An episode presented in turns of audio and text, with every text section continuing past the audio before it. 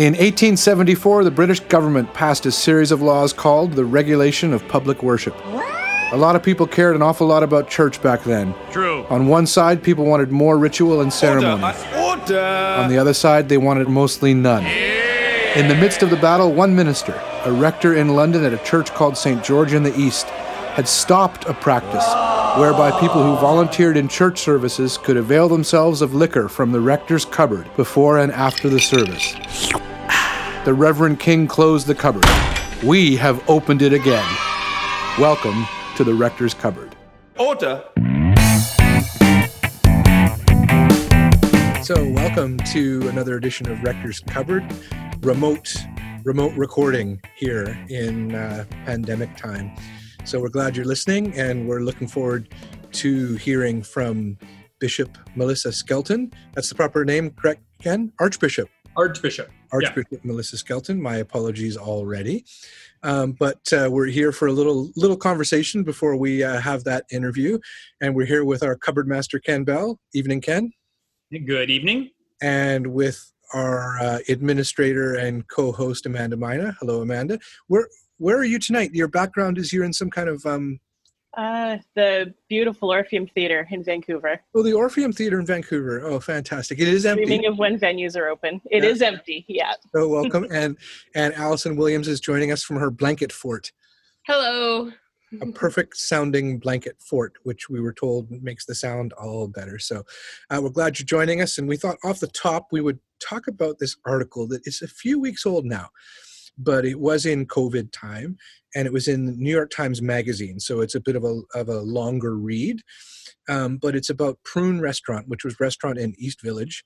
Um, and a really, really interesting article brings up some ideas. So, Amanda, can you let us know what the article was about? Give us a quick summary. Yeah, yeah, really quickly. I mean, it's a beautifully written piece, um, and it was recorded into kind of a podcast that you can listen to as well. Um, but it's a restaurateur. She's owned the business for 20 years um, in kind of a what is now a trendy neighborhood, but wasn't before. Um, kind of opening it up before her time, and she tells this amazing story of how the neighborhood has changed and the industry has changed and what's happened over a 20 year span leading up to the moment that she had to make this decision to shut down her business um, that as it turns out was right before the governor kind of shut down the city. Um, and so you know her her story just struck me in a lot of different ways but um, you know she she walked through kind of the labyrinth of the application process uh, to get government assistance and just what it took and the hours of her life that that's taken. Um, she she spoke a little bit about um, recommendations from friends on other ways that she could try to raise funds for her business. Um, the the emotions behind it i think again it's the, the piece is beautiful and the language is beautiful Mhm. um, and you know without explaining everything at, at the end of it she talks about how she actually has a bit of comfort in letting go if that's what needs to happen Um, yeah, that was a this- really interesting part. Yeah. Mhm. There's this kind of release that she arrives at, in that she has done this for 20 years, and it was her baby and her dream, and all of the blood and sweat and tears, um, exceptional amount of sweat in some cases, just to to make it work and thrive. And how her team, her staff, has become her family, and what that means. Um, and then as she wraps it up, she actually talks about how she's still sitting in her restaurant quietly at a bar stool by herself, um, still dreaming of what it could look like when it reopens. Yeah, she's still as got much 10 as- years of a lease, right? Yeah, yeah, she is still Yeah. locked into it. Um, but um, as much as she talks about, I guess it would be okay if it wasn't here any longer. She still now finds herself dreaming of reimagining her menu or what it might look like to change up the way the seats are arranged. She spent hours just rearranging the seats to come up with what that could look like um, and forcing people to be together um, in that they want to be together, even perfect strangers. Yeah. Um, So, And- so Ken or Allison, why, why did it uh, strike you? You guys both read this and listened to. There was an audio piece with it as well, right? That you could kind of listen to it. Felt a bit like a podcast. What Yeah. um, what struck you guys? Well, oh, um, I think that I, first of all, I will echo what Amanda said. It's a it's a beautifully written piece. Um, I listened to it uh, while I was doing dishes and chores and stuff like that, so that was really nice for me. Um, but I think, in one sense, I found it very comforting. Her, she doesn't seem to have necessarily a lot of fear Mm. when when it's coming. Like there's there's a lot of uncertainty, and she has this beautiful quote. Oh no, what is it? Um, she talks about that her restaurant is sleeping, That's and she'll see what happens, what what state it is in when she returns, and she's allowed to open the doors again. when it wakes up again she actually Yeah. what it will be like when it wakes up again if it does and i think for If me it does. the thing that as we're looking at this time and we're going to be talking about you know with the archbishop about church and and declining attendance in in many places Well, and And things that we think will be forever will be constant and nothing is constant uh No, that there are es- these changes especially not right now. yeah I mean, he offers a, a, a guide to this yeah mhm. I, I think for me the, the the two things that caught my attention were yeah that were COVID sort of caused a, a sudden change that she had no control over. The the decline, as successful as her restaurant was, being full, lots of people coming in, lots of locals. It was a place where people met and got married. It was a real community thing. It was on a slow burn to struggling for, mm-hmm. for years. It had been open for 20 years, but she she talks about how she took over doing the cleaning and getting down on her hands and knees and scrubbing the floor because she couldn't afford a cleaner anymore because the profit margins just Yeah. continued to be to you know it was eating away at eating away at eating away at and wanting to be able to pay employees well and all that and it reminded me of an article here in vancouver uh, that talked about the same thing that the profit margins in restaurants 10 years ago were 15 to 20 percent on a plate was normal. Now it's in the single digits. 5 8 percent is a is a good profit margin. And partially then this restaurateur saying we've done it to ourselves by just trying to compete on the same level. Like every every place you go to if you get burgers and fries it's $16 or 16.25 and to increase your profit margin to the 20% range requires you to raise your price by a dollar but you can't do that because you're afraid the customers won't come back for yeah, that there's a really there's really good interplay with her and kind of customers. Amanda, you were struck by the brunch part, right? yeah She talks yeah about- you know she talked about how the industry changed and how she watched um, not just her partners the people that were building restaurants around her and creating this industry but how the people who come in and consume what she creates and it did shift from um, kind of as she called them kind of outcasts in the neighborhood that she wanted to just provide this like really beautiful food but not be um, super fancy right? It was low key that has shifted over time into kind of the instagram generation right? And so the big thing right now and of this time is is brunch. Everybody talks about brunch but you can't eat brunch without stopping to take several photos of it from several angles and enjoy you know some strange cocktail but it has to be very artistic. It needs to be artisanal. Um, and in at one point when she's talking about what she's looking forward to how she dreams about the later is when she can pick up the phone and when somebody asks about brunch just reply with there is no brunch. And i love really that good. line so much. There is something I think she offers, like um, you know, not to not to hyper spiritualize things or to, but I think one of the reasons that the the four of us who read that and there's many more obviously found some hope in it is that she is accepting some kind of death yeah that this is a possibility, but she is Mhm. then looking towards uh, perhaps a resurrection of some kind. And and I think the idea that we could we could look and say, well, what what things might we have hung on to? Oh, sorry, a little bit more that we that we can let go now and see how they'll come. Yeah, I mean, the other thing that struck me was when her friends talked about getting a GoFundMe account going or something like that. And she was really touched by the idea of it, like former employees and other restaurateurs across the country. And she just sort of said, "No, you know what? If it's if it's time for this to go, like I'm not the one who needs that. Someone else probably needs the GoFundMe more." And it it struck me because of conversations I've been having with people about whether or not you should uh, you know go online and get your groceries online and all that sort of thing and early on it was really hard to find a spot and i just thought i want to make sure that someone who needs that service who can't go into a into a grocery store because maybe they're sick or they have an elderly parent at home or whatever i want them to have that I felt it was selfish for she me. she really reflects that really really she well. really reflects that. She says, you know, not. I don't think she uses the word selfish, but she just said, you know, I don't. I don't need that rescue. Someone else needs that more. that's sort of she how I doesn't- felt that's what I liked about it. She doesn't take shots at people and, and, and No. anything at all, other than these fun kind of things at these. So read the article. We'll link it.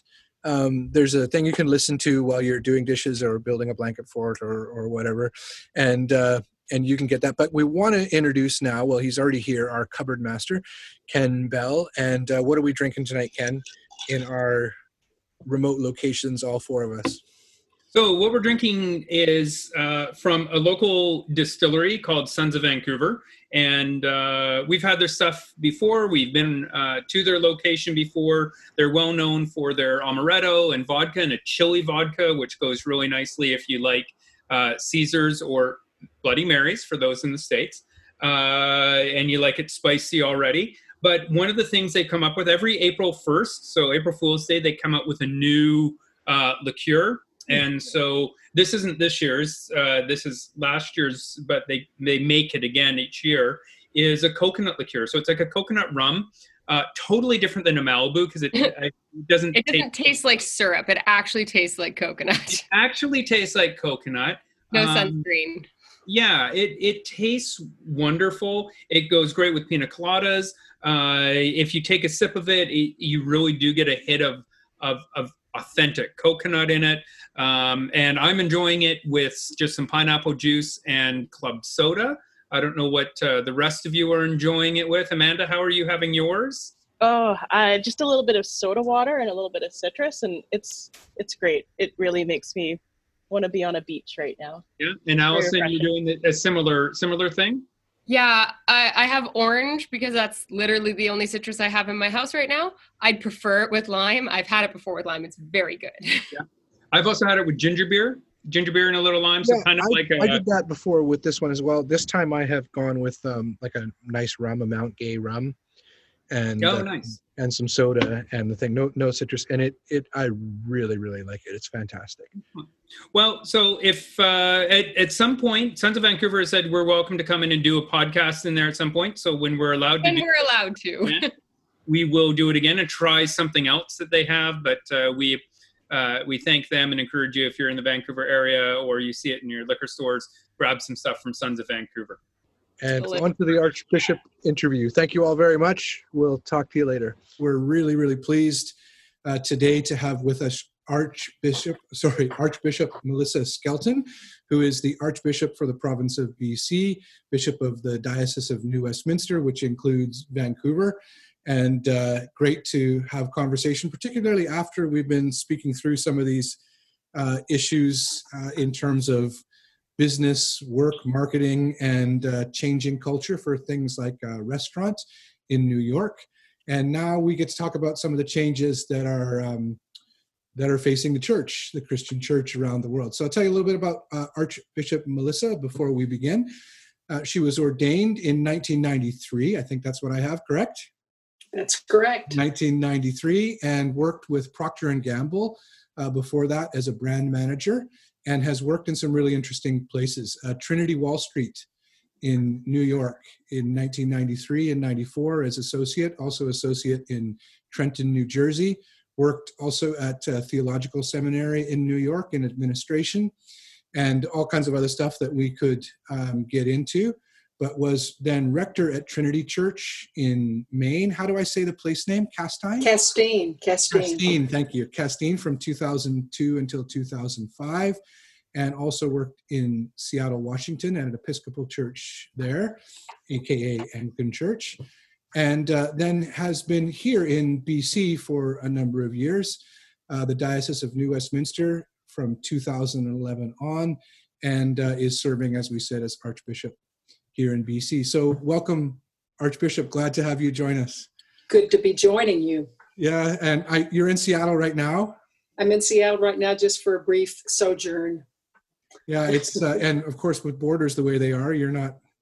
Nothing is certain anymore, right? So- That's right, but I, I, I, I believe my case will prevail. Yeah, I have some status, yeah. Oh, I have some like- status and for some reason for being there. yeah, yeah, Yeah. That's that's probably true. I guess if you drive up to the border and say this is this is who I am and what I'm doing. We hope that carries. We'll see. well, so, um, Ken Bell is with us here, and we'll be asking a lot of the questions today. Afternoon, Ken. Good afternoon. Good to How see are you. you? I'm good. You're very good. That's excellent. Um, so, Archbishop, I just wanted to start off. It's interesting as I see your your bio, and I'm sure that's not all the details by any means, um, but that there are these two kind of vocational tracks. Um, there's like the uh, working with um, marketing and administration, and including uh, with um, Procter and Gamble. I was forgetting that for a minute, and Tom's in Maine, and then of course uh, ordination and church work. The question is kind of obvious. What are the similarities? What are the Yeah. differences? How have they overlapped? Yeah. So I guess the similarities are me. uh, you know, so it, it, for the longest time, I, I tried to figure out uh, uh, how, how to resolve what for some would be a, uh, a co- two contradictory uh, paths that diverge rather than coming together. And then finally, I just had to admit that that uh, that both of these paths uh, uh, were expressions of energies within me. And uh, one of the energies was uh, I didn't grow up in the church, but was, uh, I guess, uh, I don't want to sound too grand about it, but the quest for meaning and Yeah. purpose and a, an integrated way to see my life and to see the world. And uh, that's been a part of me, uh, you know, unexplainably in some ways uh, for a very, very long time. And the other energy uh, that I found, and I really found it quite by chance because I thought I was headed towards academic life. I was going to teach college English and Shakespeare and Milton, and because I have an MA in English. Uh, but, the other thing that I discovered was I have an energy to create and to do and to bring things into being and to not do it just by myself, but to do it with groups of people. And that's what business school. Uh, I had really had no idea what business school was. I had a brother who'd done a PhD at the University of Chicago, and I, I was two years through my MDiv and uh, decided to go finish at Chicago while doing an MBA. And I just found it was the it was just the perfect uh, uh, match for these twin energies, and uh, and that I for a time, of course, vocationally, uh, really was actively uh, in terms of having roles and jobs in both worlds. So I was I was a brand manager at Procter and Gamble, and I was a I was then a woman associate at an Episcopal church when it, that was the thing to have was a woman associate. A woman associate. Yeah, you know, title? you didn't really have many women rectors, but you had women Okay. associates. And uh, I really loved the way I got to walk in both those worlds and to reflect on how they were uh, supported one another and how they pulled against one another. And so, and then I, I you know, my my I said I've got the vocational life a, a, a bit of it. It's for some people it would seem kind of like a dilettante or or or it's not such a straight path. Not that anybody has that anymore, but um, I kind of went back and forth uh, between those two worlds uh, pretty dramatically. And then we're in some jobs that combine them both. And then a- after a certain point, I thought, well, uh, let me throw myself into one and see Right. what happens. And so that's where this craziness of, uh, you know, uh, all my work in Seattle, which did turn into two jobs, but they were both in the church, and then uh, my work in congregational development that then brought me to uh, Vancouver, and then the election as bishop happened. Eh, When was that? The election of 2011 that was? So yeah, uh, probably a little bit later. I'd have to look at my ring, The, which is um, not on my I- phone. I- yeah. I know Ken had some questions, but I want to get one more in, Ken, before. yeah, go ahead. Um, Yeah. And that is sometimes in the church, and my experience has been more kind of in the evangelical expression of Yeah. church, like the. And one of the things I found, I was going from a, a more conservative type evangelical church to a Presbyterian church, which some people wouldn't have thought of as, but it was still more along those lines. And and when I did that, I was working in youth work and such, and and I picked up this little thing that people thought, oh, okay, he's coming from this uh, evangelical expression with young people, and boy, those evangelicals are so great at you know building a youth group or something like that. So that will really translate here.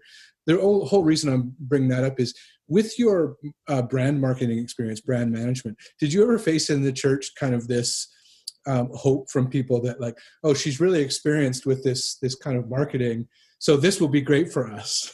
yeah, yeah. Uh, and so it, the belief was that you know, and this is from uh, well-meaning lay people, and so I, have had a lot of support from lay people because mm-hmm. I'm the, in some respects, I'm the closest things to the world that they've lived in and there sometimes is a is a kind of fantasy that the business world will save the church and what most people don't understand is most businesses are not that great so uh, you know and, and, and, i've been a part of some yeah. you know, right. boneheaded mistakes i mean and and so it, it, it's not so much that the that that the business world will save us but but i think uh, I, would say organization development and leadership uh, theorists and practitioners that have had a lot of experience in the business world, but beyond that, you know, offer us uh, offer us interesting lenses and practical skills that we can put to work for us. I mean,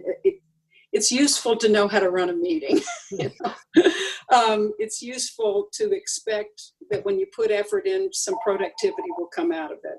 Yeah. Uh, so uh, there are just m- many things that I treasure from that world that I think really are gifts to the church. But uh, and at the same time, we have to remember what our core purpose is in right. the church. Not not it, and it isn't uh, you know it, it's an it's a complex bottom line i would say it's a very complex and interesting beautiful bottom line. Oh thank you so much. Uh, yeah not financial profit. Sorry ken. Yeah, yeah so um so you were down in the seattle area st paul's and, and olympia and doing congregational development seemed to be bringing together your uh, different skill sets. What possessed you to say i want to throw my hat in the ring and look at moving up and becoming bishop in what was in many ways at the time one of the most wounded and also controversial dioceses in the entire episcopal world. What what made you think that sounds like a fun thing for me to do. The next the next logical step in this well, in this well it's so interesting. So i'll just so I, I met michael ingham. I was in charge of the college for bishops the new bishops at general seminary. That's the first time i met michael ingham at the beginning of his time. Yeah. Uh, when this was just kind of and then then then of course I, I went about my life. So i never thought of the diocese of new westminster as one of the most controversial wonder places okay. ever and, and, interesting you should say that because my parish in in uh, in at, in seattle some would have said the same thing about it okay. and uh, what i found about myself there was i'm well suited to do that work and that work is as complex because anytime a, a community has been wounded or has had its heart broken which is how i think of it you know there's both uh, there are many things to do that are of an organizational you know some of it a financial nature but at its core it's about its sense of confidence in itself right. and it's about how do you take and this was something I said at St. Paul's, how do you take uh, uh, broken hearted and turn it into broken open? Right. And uh, so uh, I just, because I'd done the training session, um, Michael Ingham and his staff had invited me to come up and do the training program that I had started in, in, uh, in Western Washington uh, and had kind of vetted through my own parish, which grew at a kind of phenomenal and steady rate and it was kind of on, on its last. It, it, was in a it was in a dire situation when I became rector. Um, uh, so I, I, got to know the people. I I got to see uh, some of the potential. I got to see how readily they embrace something created in the states. Mm. I didn't know then how polarizing that would be, um, but uh, I learned uh, and how much they embraced it, and and I I had run for bishop in two other places in the Episcopal Church in New Jersey and in New Hampshire, uh, home of uh, you know of the first openly gay bishop in the Episcopal Church. And I uh, came in second in one of those, and I withdrew from the other uh, because it was, for some reasons, I just it didn't feel right to me. And so this felt it felt akin culturally in terms of West Coast. Right. Yeah. I wanted to be in an interesting city at this stage of my life. And I wanted wanted at least from the very little information you can gather in any of these things to feel like there was a willingness to work on the support of local communities of faith. That we would not be about simply being the spokes engine for issues, we Right. would actually turn our attention to building and developing local communities of faith because that's my thing. So, so what does that look like? So you developed this program of congregational development when you were down uh, at St. Paul's. Uh, so tell us a bit about what what that is, what what that means, and what that's looked like, and, and how it's transferred up here. And Yeah. So right now it's the it's the fastest growing um, program of congregational development in the U.S.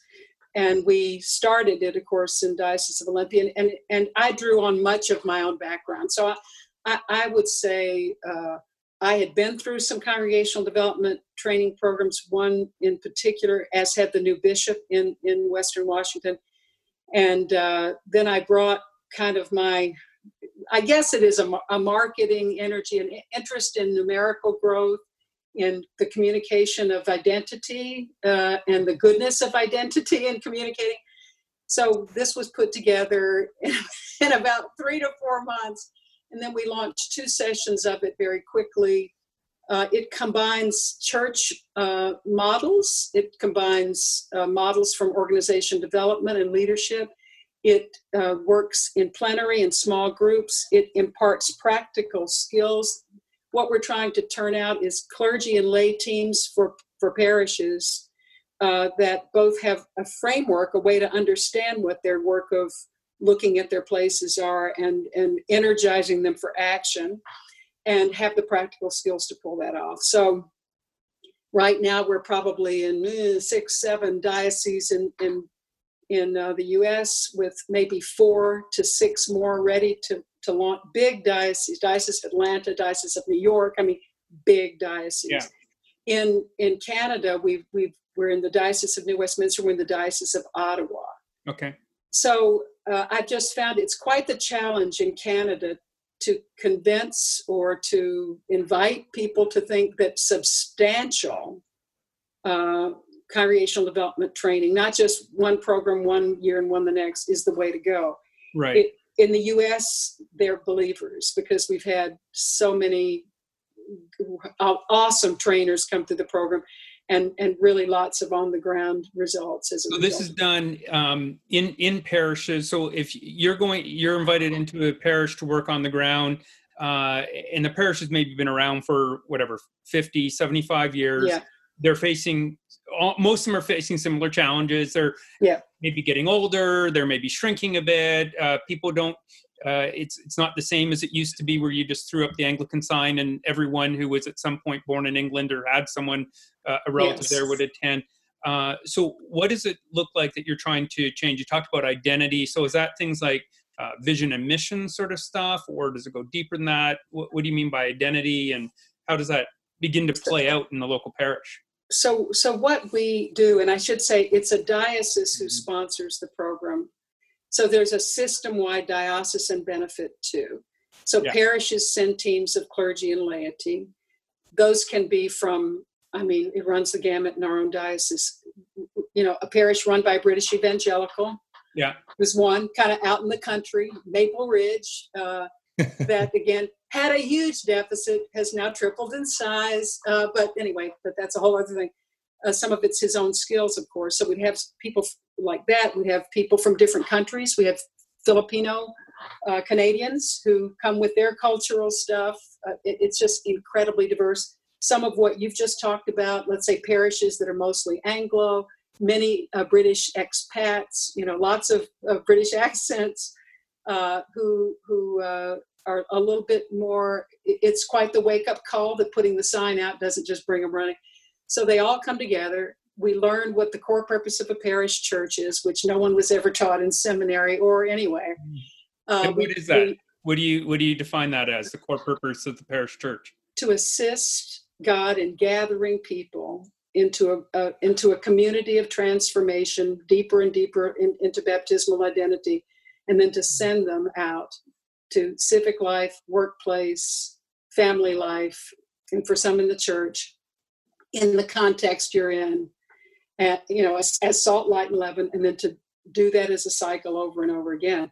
Uh, so, for instance, uh, quite, you know, people have to work on in what way are we gathering? How are we assisting right. God in gathering? I think God is the ultimate gatherer, yes. but how are we doing that? What is it about what we do that actually assists people to go more deeply into their baptismal identity and purpose? And in what way are we equipping people to be sent into the places they actually are into the world? And in what way might we be doing that as a parish?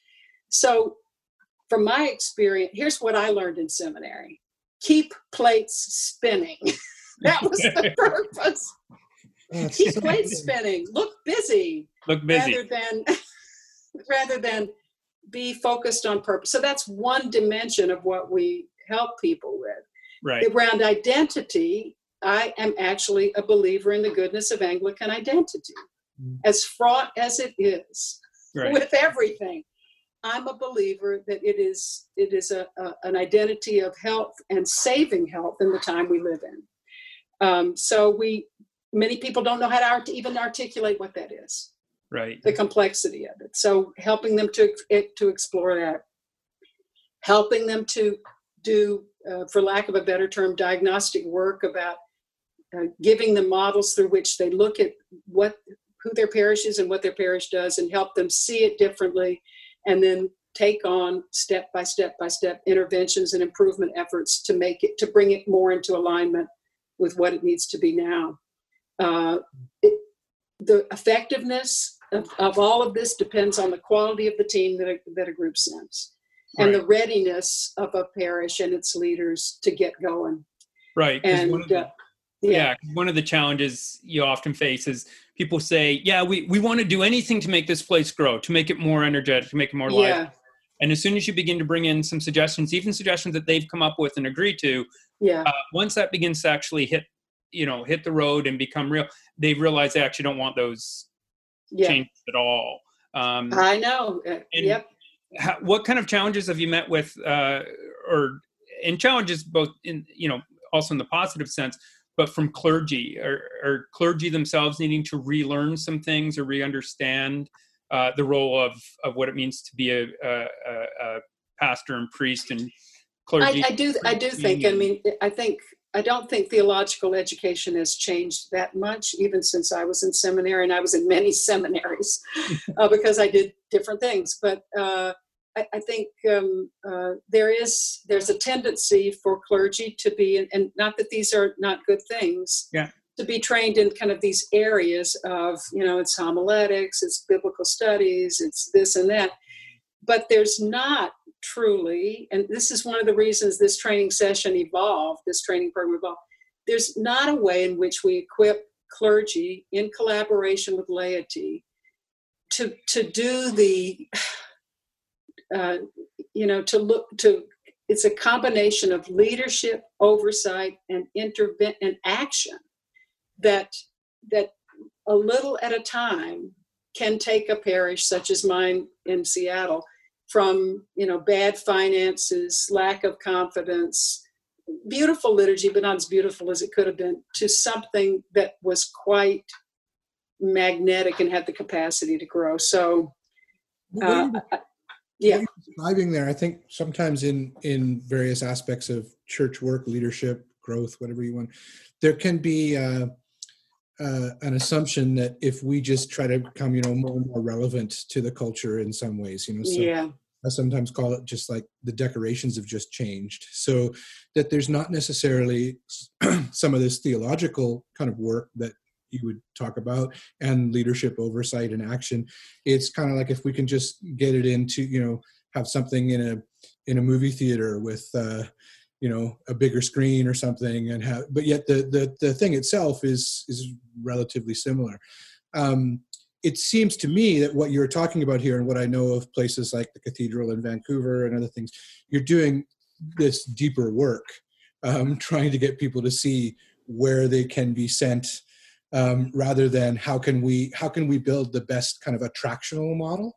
Yeah. it's deeper work than that and Yes. uh, i see uh, i see that as as something that uh, has obviously a, a longer life to it i was interested in the in the marketing stuff ken and ken and my, uh, myself and some people involved in leadership and some of the things we're working on read a marketing book for i don't know is it like the only marketing book i've ever read ken might be up there Probably So the it's only one Kotler. you've. I may have read one or two others because of archbishop you've heard of seth godin obviously Yes. Oh, yeah. so he has his new book is called this is marketing I think the- and and he has a line in there that i thought was interesting in relation to some church work as well because he said that in the end he said now he said it hasn't always been this way but uh, marketing is empathy Mm.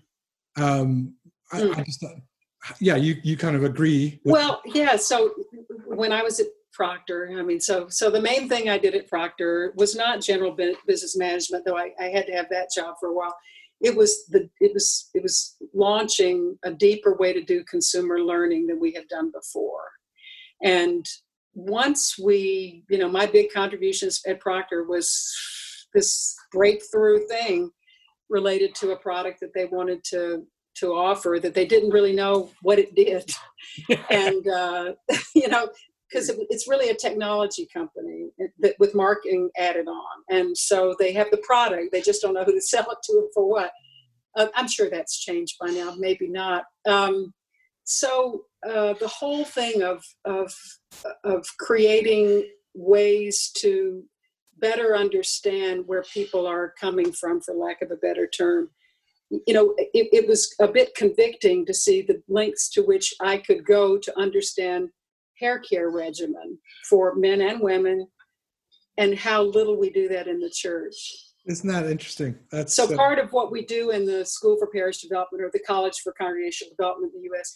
is they they they have to go to school on learning and and they you know they interview and compile the learning just from like 10 interviews in a parish setting and just from doing that they could mm, they could come up with their project for the next two years fantastic. just by listening and asking questions so good And what kind of what kind of uh, I'm assuming not everyone uh, is w- welcome welcomes this o- welcomes it with open arms. What kind of resistance or pushback have you experienced as you've tried to talk about changing the way uh, people are supposed to see church and understand what it, what the vocation of the church is? yeah What kind of pushback have you had?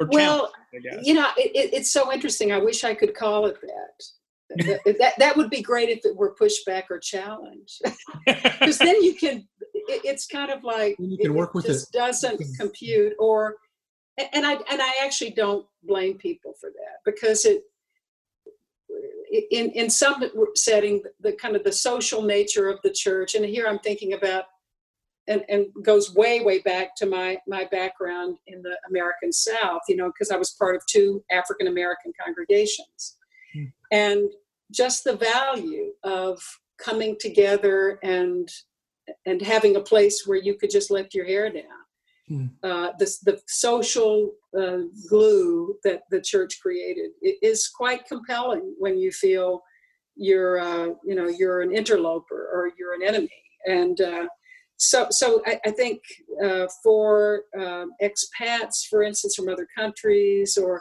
I, I just think that whole thing is is can be such a lure, and and I would just say it's not enough. It, it's not enough in this day and time, and it's really not enough because it's fascinating to be a Christian person. it's so challenging and fascinating, baptismal identity and purpose. It's interesting, you know, and, and we should be deepening it and we should be sharing our stories and anyway That's, and looking at and looking at where where the rubber actually meets the road in our everyday lives. I mean, and this COVID nineteen thing. Oh my gosh! I said the stakes have gone up on on mature Christianity mm. because we are tested every day in our homes in Yeah. ways we have we haven't been lately. So parents trying to muster, you know, their goodness in the midst of the chaos or you know uh, those of us who love to work having to actually deal with our humanity and our limitations i mean that to me is is so much a part of baptismal identity and purpose, and, and so the the kind of uh, the stakes on that, or or the confrontation we have with our own lack of it, the lack of Christian maturity, is really high right now. I would say. Yes. And that's, I believe, why we see some of why we see our, our numbers on on online worship are double and triple what they would be in person right now. Yeah, I've talked to a number of ministers who who uh, say they're they're getting way more people out now. granted, some people are are you know they're ministers and other they're they're they may be ministers from another church or like at least here I can just be I don't have to be doing stuff um, some of it has been, you know, the convenience of just people checking things out. Whether or not that'll ever translate into Yeah. uh, seeing these people or developing a relationship, because the the challenge there is how do you do if community and coming together, the gather is so important. Yes. Um, you know, that's really tough to do right now. That's one of the chief challenges is that gathering uh, aspect That's um, right. And even the spiritual development so what are some of the things you do around spiritual development or spiritual formation or that deepening into the uh, baptismal uh, baptismal identity what, what does that look like for you in, in the ministry that you do So for me, because I'm I'm so remo- you know, sadly, I, well, I, I'm a parish priest for the next two weeks. Right, Again, yeah. Uh, it's a lot of work. Wow. Yeah, I the did this cathedral. for 10 years. Um, so, you know, um, what I'm, I'm attempting to help the cathedral do. So it is this very thing, like given our constraints and we don't know how long we'll be where we are around Yeah. not being able to gather in person again, because that's my other job is coming up with that plan, which we will release next week. Um, so how do we thoughtfully uh, go about thinking uh, about where people currently are and what kinds of experiences can lead them more deep deeply into the next step. So for instance at the cathedral i mean i, I believe we should have newcomers gatherings while we're not able to gather. You know this was a, a it was a wonderful new idea so we're going to set that into motion. But how, how you know across all the offerings if you look at one one parish church the idea is that God is always inviting people to go deeper. What signals that for us as leaders, and what offering do we have that allows people to take the next step? right Whether that's a, you know, for some of us, it's like Anglicanism 101. I mean, we have people from, uh, you know, evangelical traditions that are looking for a different way to be church who are just like trying to get oriented. Right For others, it's about a prayer group. For others, it's about get, getting engaged in a doing ministry. Uh, you know, for others, uh, uh, you know, for parents, it's it's the stuff that they're actually dealing with. How do you stay peaceful and calm in the midst of the chaos in their own homes of trying to work and, and have their children? So it's how, how within a system of a parish church do you intentionally go about thinking of it as a system and training people to be leaders to know when somebody's signaling i'm ready to go to the next level. Mm. and how to both have that offering and how to influence them to take the step. That's Right. how i think of it. I think of it as a system. And then you talked about that that idea that that uh, sentness the going out into the into the world. Um, i mean what do you what do you think the church still has to say or what is your hope that the church still has to say to a culture that has largely decided uh, it doesn't want it doesn't necessarily think the church has anything to offer because what it's offered is either uh, sort of empty platitudes or it's full of anger and hate and judgment. How yeah. what what do you think the church can say to the wider community and to to culture in general? I- i'll be honest with you. I don't i hardly ever think at that level. Okay. Because i, I find that uh, I, even the question i find it robs me of energy. Right. because it's me uh, you know what the church can do right. the culture that feels like oh my gosh. So he- here's what i do. I try you know platitudes for me are anathema they're death. Right. And it's because i because i didn't come from a church background so I, I never was given the gift of the platitudes as a part of my landscape. So i, I do my very best Mhm. Not to assume that anyone either cares about the platitudes or is or finds them at all interesting. And to me they're not interesting. Yeah. so the, the degree to which i can actually be as transparent as i can about you know how, how it really works for me uh, and and check out my easter sermon. You, you'll see it there. You will. um, about the resurrection uh, and kind of w- where what, what's important to me in that that that that that for me that's where people actually start. They don't start from anymore from the level of the platitudes or the place to go. Right. or the you know or or the or even we don't even want those from you anymore. So the kind of hate and stuff Mhm. you know i just think we just have to keep extending ourselves. I, I we have to keep inviting people. We have to uh, and our communities are, are pretty good at that. Um, not perfect but pretty good at that. And i'm thinking of the cathedral community in particular. Uh, and uh, you know i just find regardless of people's resentment and they're kind of they're mad at the church the church has let them down there's this underlying longing. I saw it all the time. Mm. and, and sometimes they would come and sit in the back row in our place you know where in seattle where the where the music sounded like the gates of heaven had opened Mm. and very high church incense you know just really ho- holiness was the thing and uh and you know and, and, and people from other religious traditions who, who who found it that tradition confining for them that they longed uh, to be in touch with something that felt real and where where and where God felt very big. Right. So I could do that work every day of my life. So good. That's good. That's good. Yeah.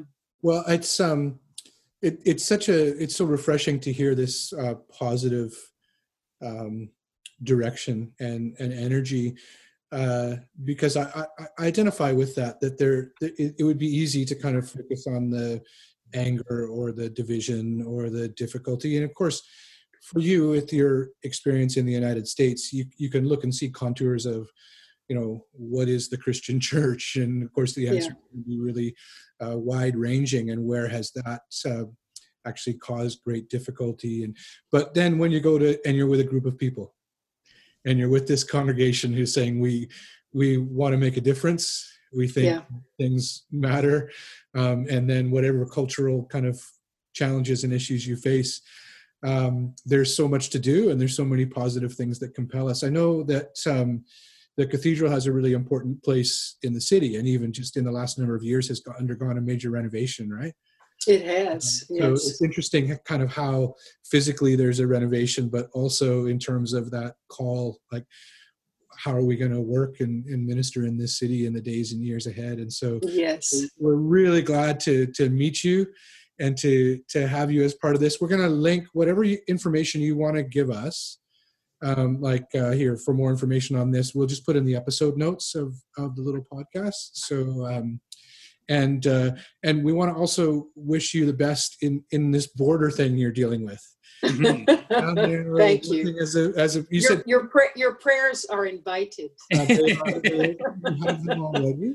And uh, two more weeks, you said, as a parish priest. So we'll be sure to you know, some of that work. And and uh, uh, but Ken, did you have any more questions before we kind of sign off? Well, no, it just it made me think that that that emphasis on gathering and witness made me think. I think it was in the uh, we just did a podcast with a guy named Kevin Miller, uh, who just released a documentary called J E S U S A. Yeah, that's right, right, Todd? Yeah, Mm. and I think it was in that that someone talked about what what Jesus created was a table. Mm. That's what he started. That's what the that's that's what the the, the Yeah. religion was really a table where people would, Yeah. would would gather and they would eat together and and stuff. So there's a beautiful sense of that.